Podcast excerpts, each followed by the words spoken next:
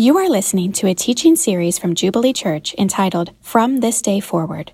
Whether you are currently married or want to be married, this series discusses three commitments for starting fresh in the fight against marital destruction and unhappiness.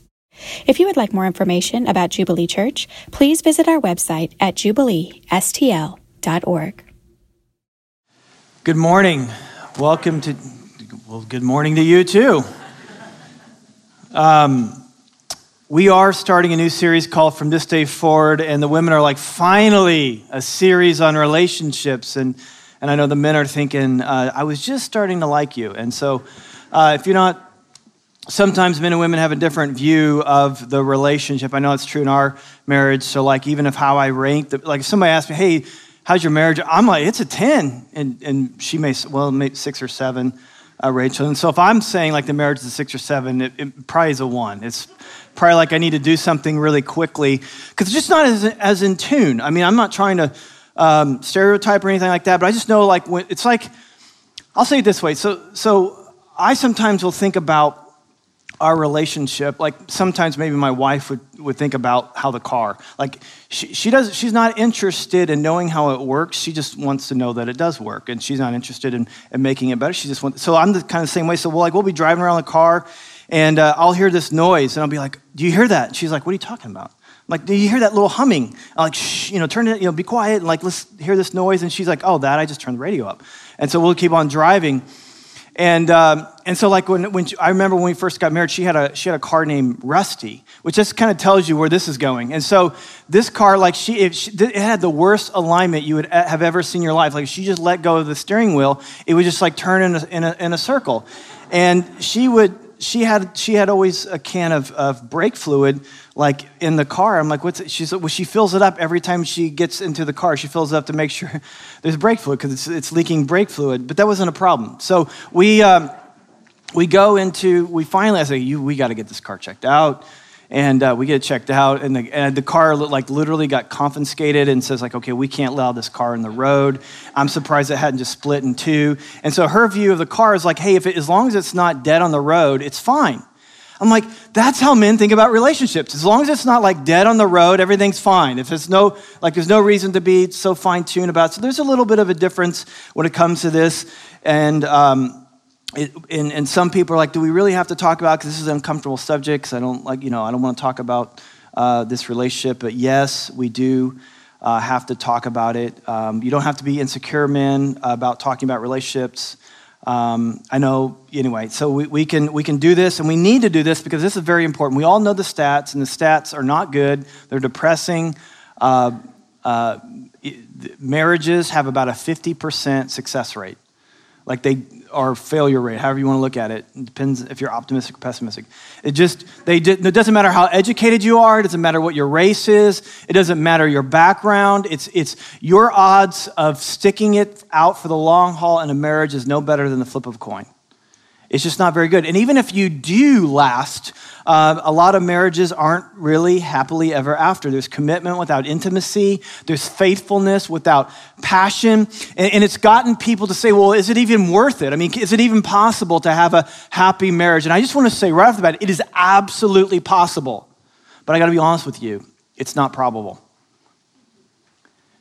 A happy marriage is absolutely possible, but honestly, it's not probable if you do things the way everybody else does things. If you do marriage the way everybody else does marriage, if you have a mindset of your life and your relationships the way everybody else has a, a, a perspective of their life, then you're going to have no better odds than, than 50-50 and there's probably not, not many things that we would accept 50-50 odds are like i don't know if you would bank at a bank where they said hey you know what there's a 50 50 chance that you may lose all your money. You would probably go to a different bank. If you ate cereal that causes some disease, you would probably change the cereal that you ate. Um, so you would make that change. But somehow in marriage, we're somehow content with 50 50 odds.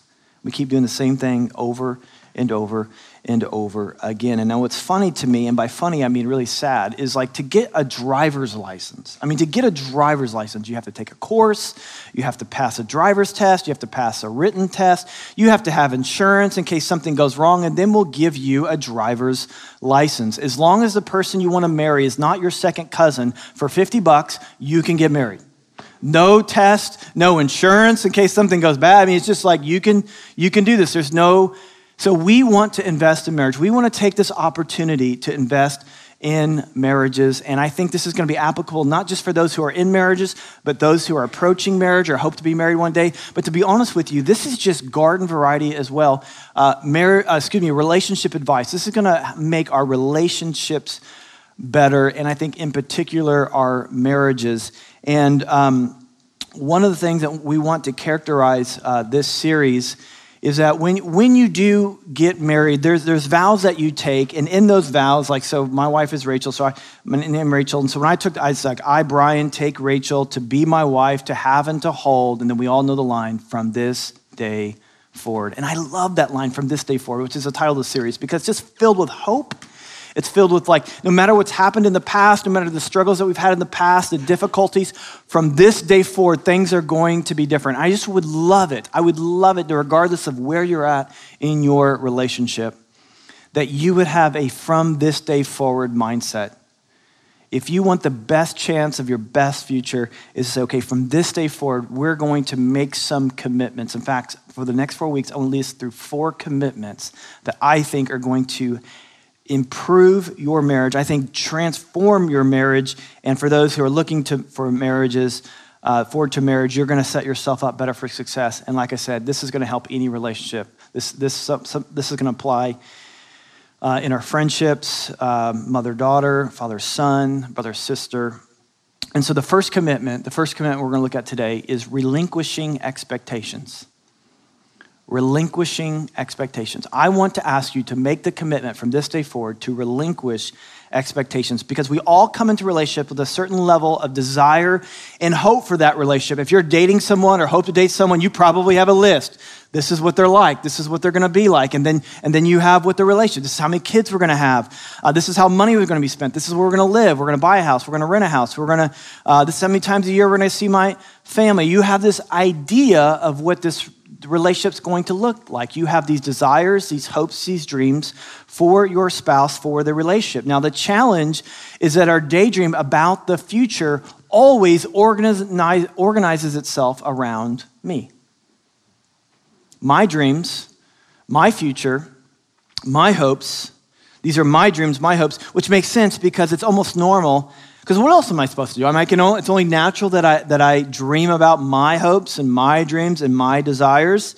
And so we all approach marriage with clarity about what me want absolute clarity about what we want. And we walk down the aisle with all these desires in the back of them, which is why couples are so happy when they walk down the aisle. I mean, when, when, they, when they say their vows, they're, they're, they're, not, they're not happy because of the, they're not even paying attention to what I'm saying. Like when I say this is the, they don't even look, like, I'm over here. So they're not even paying attention to me, but they're just looking at each other like googly eye and they're, they're just like, um, and what they're thinking about in the back of their mind, they may not verbalize this, they're thinking about, man, my hopes, my dreams, this person is going to fulfill my hopes and dreams. And that's why they're so happy. And so what happens though is that they, they, they say the, yeah, whatever, I'll say those vows. They say the vows, they say I do, they go on their honeymoon. I don't know when it happens on the honeymoon or maybe a few weeks later, and something begins to happen subconsciously without warning and without notice that impacts that relationship more than you could ever think or imagine. And what happens is all those desires,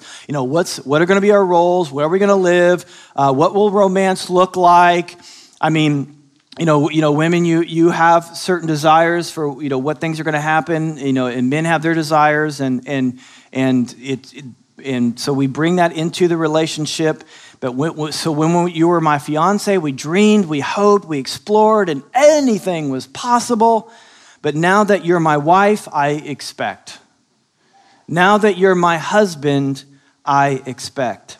And listen to me, Couples are often bewildered by this and, and don't and fight over it and divorce over it, and they don't even know that transition that happened. That somewhere along the line, these hopes and dreams and desires transferred over into a category called expectation. And now these things that they hoped for, things that they dreamed about, which are good, they're fine, they're, they may even be godly, they become expectation. And the dynamic of the relationship instantly changes. And because there are now two me's in the room, and there's really only space for one we.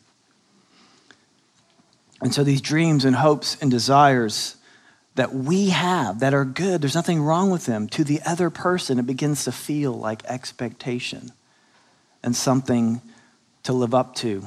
And an expectation, if you're unfamiliar with the definition, is it, it's just something that you have a strong belief that you think will happen or will be in the case in the future. It, it's a strong belief that this will happen or it will happen sometime in the future. So it's, honey, I know we're not there yet, but we're getting there, right? I, I know we have some work to do, but we'll, we'll, we'll get where we need to be, right?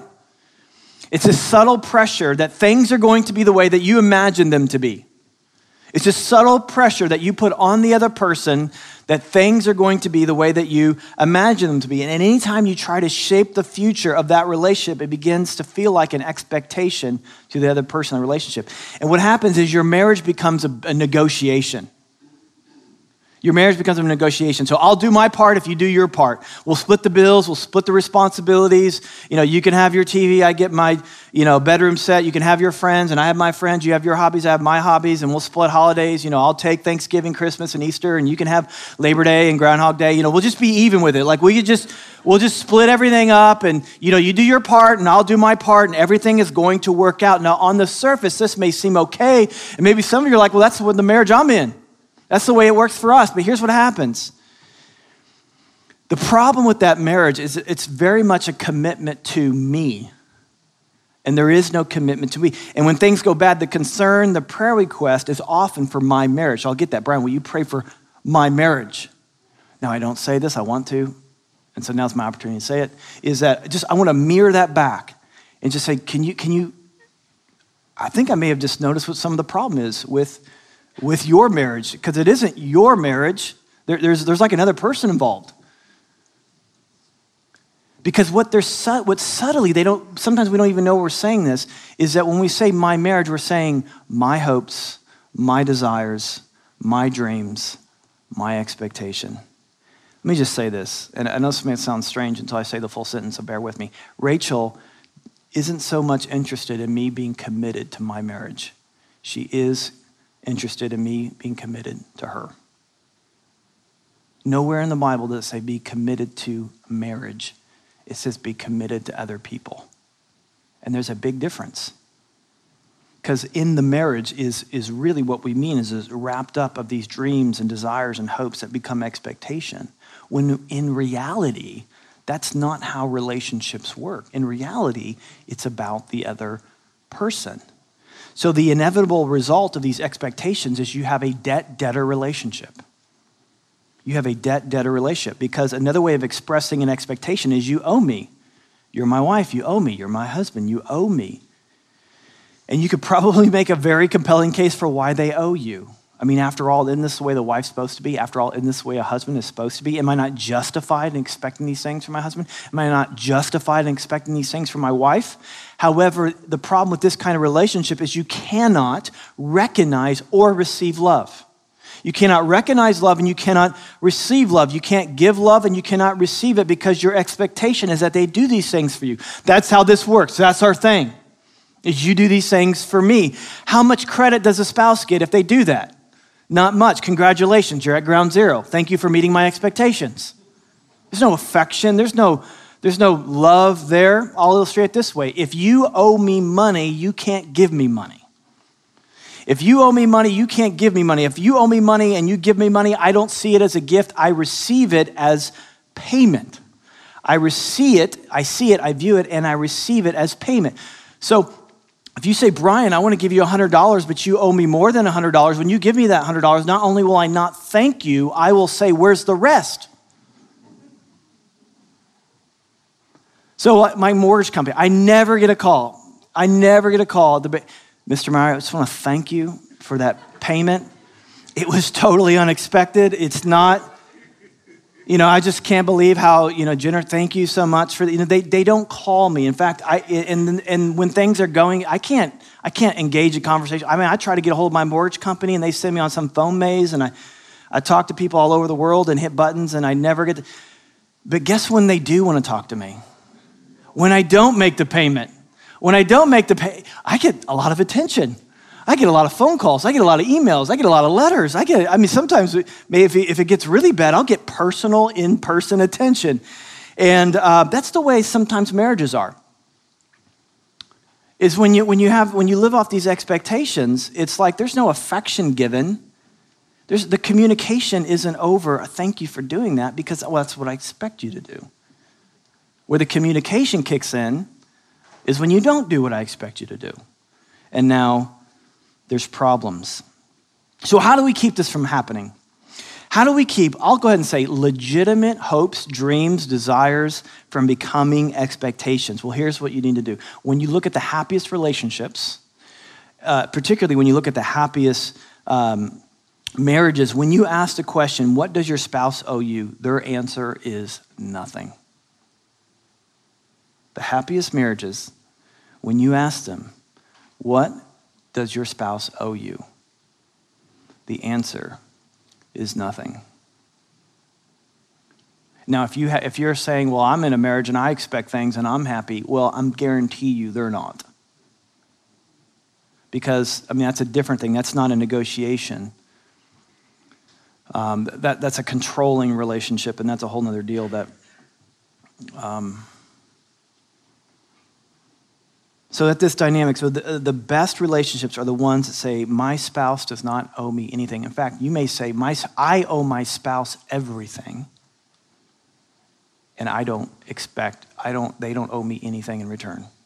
The best marriages are the ones where the spouse says, I owe you everything, and you don't owe me anything.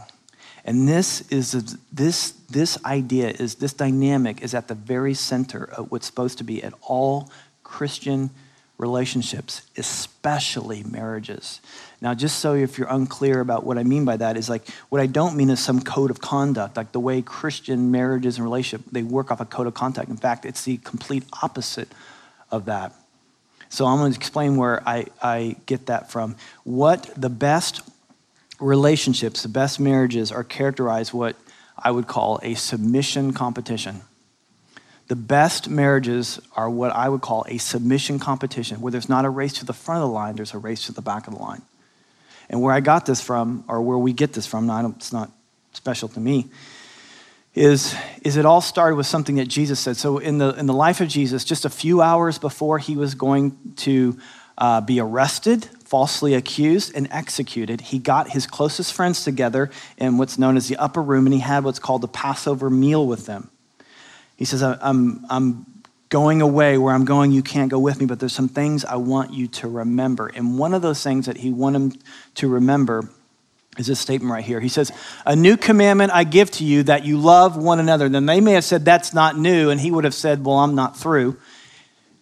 I want you to love one another just as I have loved you. You are also to love one another. You are to treat other people. Here's, this, here's the big secret to any relationship friendships, uh, mother, daughter, sister, brother, especially marriages. You treat one another the way I have treated you. You've heard of the golden rule. The golden rule is, you know, treat other people the way you want to be treated. This is the platinum rule. This is you treat other people the way Christ has treated you. And then he could have gone around the room to illustrate his point. He could have said, You know, Matthew, when I found you, you were a tax collector. You were an embarrassment to your family. You were an embarrassment to your nation. Nobody wanted to be around you. What did I do when I, when I found you? He's like, Well, you asked me to come with you. Yes, I did. And I, you came with me. And Peter, remember, like you, when I called you, you didn't have anything to do with tax collectors. I said, you can both be invited. And I, and I accepted you both. Yeah, you're right. And then he went back to Matthew. Remember what happened when you did follow me? Remember where we first went? He's like, yeah, I remember that. We went to your house. Yeah, we went to my house. And we invited all your tax collector friends. And Peter's like, yeah, I remember that day. That was the worst day of my life. And so they all came together. He's like, look, I treated you. I embraced you. I allowed you to be a part of who I when I'm doing. And then he would have found Nathaniel. Nathaniel, we don't know much about Nathaniel, but here's what we do know. Nathaniel, he, when he first heard about Jesus, that Jesus was from Nazareth, he's like, Nazareth? Can anything good from Nazareth? And so Jesus might have said to Nathaniel, Man, you dissed me and you dissed my whole family. You dissed my grand family. You dissed my little league. You dissed all my friends. Like, and I, you just dissed everything that I knew, but I still invited you in and I never brought it up ever, ever again. And he could have just kept going around it. As I have treated you, as I have shown you mercy and grace, you treat other people with the same mercy and grace. And a few hours later, he would be arrested, like I said, and he would be falsely accused and he would be executed. And the disciples would have had an aha moment. They're like, not only that, but Jesus died for us. And we are to lay down our lives on behalf of others. And this is so huge. This, this platinum rule is this, this, this is the thing. Um, this is every New Testament imperative keys off and tees off this big idea that as Christ loves us, we love other people. As Christ, that is so simple, it's but yet so profound and almost impossible to live out and very few do. But this is what it is the best relationships, especially the best marriages, as Christ has loved you, you love other people. And a few years later, a guy named Paul, who once uh, tortured Christians, who arrested Christians, who even killed Christians. I mean, if you're here and you hate Christians, you would love Paul. I mean, you may hate Christians in your mind, but he hated them as a career. And he, he, but he had this miraculous encounter with Jesus, and he, just like many of you have, and he became a Jesus follower, and he became a key leader in the church, and he wrote a big chunk of the New Testament. He wrote one letter to the church in Ephesus, and he applied this platinum rule to relationships, just as Jesus did, specifically the marriage relationship. When he said this, he says in Ephesus, he says, This sounds very similar, similar to what Jesus said to the disciples. He says, Submitting to one another out of reverence for Christ. And so, with it, you know, just as Christ, so Jesus said, love others just as I have loved you. Paul says essentially the same thing, submitting to one another out of reverence for Christ. The best way relationships work is when they engage in a submission competition. Where the person who wins is the person who's last. I'm good, you know, that's what Jesus said the first shall be last, last shall be first. It's a race to the bottom. It's not a race to the top. It's not a race to exert your control over someone else. It's not, it's not a race to try to get something from them. It's a race to the back of the line, it's a submission competition. And then this one Wives, submit to your own husbands as unto the Lord. Let's pray. And so, um, man, I, you know what? Just to say this, and I don't mean that, like, I realize this is offensive, and in some ways I'm glad it offends you because I have an opportunity here. In fact, and just, I just may leave this up the whole time. Just leave this up. You come back next week, it's up here. But I want, it's, there's some things about this, though, that I want us to understand because I think when you understand not only the context, but what Christ is trying to call all of us to, this is, is not, is, is not as, doesn't cause us to bristle as much as it, it does cause us to bristle. And there's a couple things for this. One is um, uh, this in this context, this would not have been a huh, but a duh. And what I mean by that is like when in this in this culture. So if you, I know we don't we don't have time to study ancient culture, but if you studied ancient culture, the, the norm, and this is what was so unique about what Jesus had to say, this was so unique about what the New Testament writers had to say. Nobody was saying, was no, nobody was bringing equality of women into the picture. Because in that context, so Paul's speaking into, Paul is speaking into a context, into a culture, no matter what the country was, was speaking to a context where women, well, children and women, were treated as property of the husband and the father. And so when Paul says, women, you know, submit to your husbands, they're like, well, what choice do I have? This wasn't like, this was like a duh, like, why are you even saying this? But it's the next phrase that would have been utterly, utterly shocking. And I would imagine when Paul said it, a bunch of people left the room. When he said, he turns to his hus- the husbands, he said this, in the same way, See that word? In the same way, husbands should love their wives as their own bodies. He who loves his wife loves himself. So the first part wouldn't have been shocking, but this would have been this would have been like, what in the world are you talking about? This is this is crazy. So Paul's like, okay, look, if you can't get the whole theology thing about Jesus and the church, let me say this a little bit differently. You should love your wives as your own bodies. You should love your wives as your own, but you are responsible to care for your wife. You're responsible to love your wife as if she was you. And without the Spirit of God speaking to their heart, people have been like, whatever, and walked away.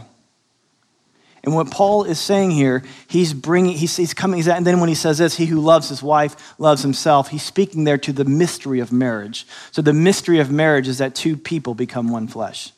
It's a mystery of marriage. So, so Paul's like, hey, look, this is yourself. So when you love her, you're loving yourself. Two people become one flesh. There's no division. There's no pulling away. There's not like you have your hobbies, I have my hobbies. You know, you know, you take this side of the room, I'll take that side of the room. You know, you are one. You're at this as one. And so I know that this sounds intuitive to us. Like we would have been like, so when we hear husbands love your wife, we're like, duh. Like, of course they're supposed to. Not in this context. And I, and, I, and I want us to see how radically committed Jesus and the New Testament writers were to the, the, the value and dignity of all people. No longer Jew or Gentile, black or white, male, female, all there's an equality here. And actually, one of the reasons why now in the United States, in Western context, because you go to other parts of the world, actually, in other parts of the world, the, the equality of women isn't held up. The dignity of women is not held up. And the reason why it is in our country, the reason why it is in some in Western cultures, because it's a shadow of what Jesus taught. Jesus was the first person to stand up, the only person of authority of influence to ever stand up and say, I say that women have equal value and dignity as women. So there's a two things I do want to point out if you have if you're struggling here. One is it's not one-sided. I, the big side of the broad side of the barn today is that the uh, marriages and relationship between a man and woman work best when it's a submission competition. And that's the way Paul started. He said, You are to submit to one another. Now, the way this works out is you respect and submit to your husbands. The way this works out for you is like you, you got to care for them because men weren't caring for their wives. Like the, they weren't loving their wives as they loved their own bodies. So I had to spell it out for them. He's, so what he's saying, he's not saying there's some kind of like teeter totter. He's saying that this is a mutual submission, the, where, the, where in a marriage where a wife respects and submits to her husband. It's not the husband sitting there. He's not sitting on a La-Z-Boy with a remote in one hand and a sandwich in another, barking out orders. That's not the picture he's giving here. He's saying he dies to his own desires. He prefers her desires. So he's saying, men, whatever you consider life, what is life to you? Is it, is it fishing on the weekends? Is it, is it a pile of money? Whatever you would see as life to you and value to you, put that over here and disregard it and turn to your wife and love her desires and preferences and wants. It is a, it is a, it is a submission competition. It's I am going to put you first. The, the woman saying that to the man, and the man saying that to the woman. And second thing, again, I want to say the first person of any influence or authority to ever speak about the, the value of dignity of women who I think unquestioned advanced the value and rights of women more than any other person. Jesus did this. I think every, I think every woman should be a follower of Jesus for no other reason than, what, than how he brought value and worth and dignity to women. In, in any society that has that right now is a shadow of what Jesus brought. No one would ever was ever talking about this. And Paul picked this up when he says, Because of the way your heavenly Father feels about the women in your life, you are to treat them with extraordinary value and dignity. And this is why actually women flock to Jesus because of how he treated him, how he, I know this sounds strange to even say but that he talked to them, that he uh, touched them and allowed him to touch him. Uh, they felt valued around him. They felt su- they supported his ministry. They were part of his ministry. And when, and when he rose from the grave, the, the, the people who were the first witness, the resurrection of Jesus, were two women Now, I know that doesn't, doesn't even like, well, of course, you know, what's the big deal about that?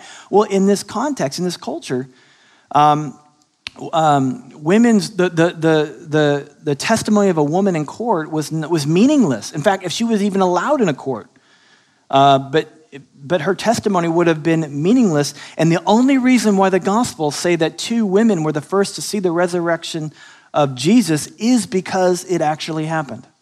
Like if you're fabricating this story, you wouldn't have said that. But the Gospels and Jesus, the New Testament writers, are, are put value and dignity and equality, bringing it to the surface, advancing the cause of, of women all in one fell swoop when he says that you are to be a part of the submission competition.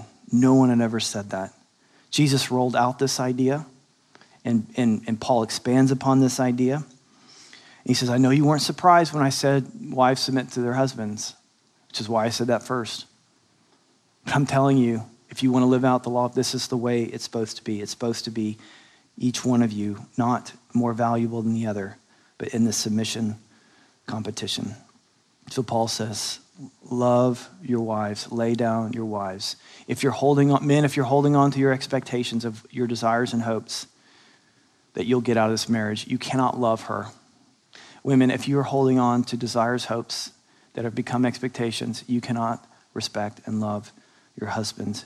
We have to join the submission competition and relinquish our expectations because your marriage maybe felt like this tug of, you know, it's like this tug of war. Like you're pulling she's pulling, you're pulling, she's pulling. Like you're, you're, you're kind of going back and forth, going back and forth, and going back and forth. And some of you may be thinking, like, this, if I relieve the pressure on him, who's telling what he'll do? It's the pressure, the pressure I'm putting on the relationship is the only thing keeping us together. If, if I let go of the pressure, there's no telling where she'll go. And this scares you because what you'd like to say, okay, you know, like, okay, honey, one, two, three, you know, we both drop the rope at the same time, but it's probably not going to work out that way. One of you, and I hope both of you, will make the commitment to drop. And that's scary because it puts you in a very, very vulnerable place. But this is the beauty. This is the beauty that we have in Christ, that we have this example and this dynamic to draw upon, that when we feel vulnerable, we can think about the vulnerability that Jesus took on for us. That when we were dead in our trespasses and sin, he died for us without any expectation of anything in return. And we pull upon this dynamic how Christ has loved us and we need to have a fresh revelation of what it means for Christ to love us, that he has loved us. So as he's loved us without any expectation in return, so are we to respect, or excuse me, we are to love others. He died for us, and we need help with this. We need to rely upon God's Spirit in us to be able to have the courage to do this. But this is what, this is what the happiest marriages have in common is they relinquish expectation when they're asked a question, What does your spouse owe you? they always answer, Nothing. I owe them everything, but I expect nothing in return. Those, when it's mutual, when it's like that, those are the happiest marriages. And those are the happy relationships. But it's scary, it's vulnerable. It's not how we're used to doing things. We're used to preferring ourselves, and then once we sufficiently loved ourselves, then we're in best position to love other people. We know the results of that, and they're not good. Jesus comes along and says, Look, as I have loved you, as I treated you, as I has accepted you, so you accept, love, and treat others without any expectation in return. I came not to be served, but to lay down my life as a ransom for you and for you and for you and for you. And if you want your relationships, especially your marriage relationship, to be the happiest it can be, you will take that dynamic to the very sin of your life, relying on Jesus for the power and the hope to do that.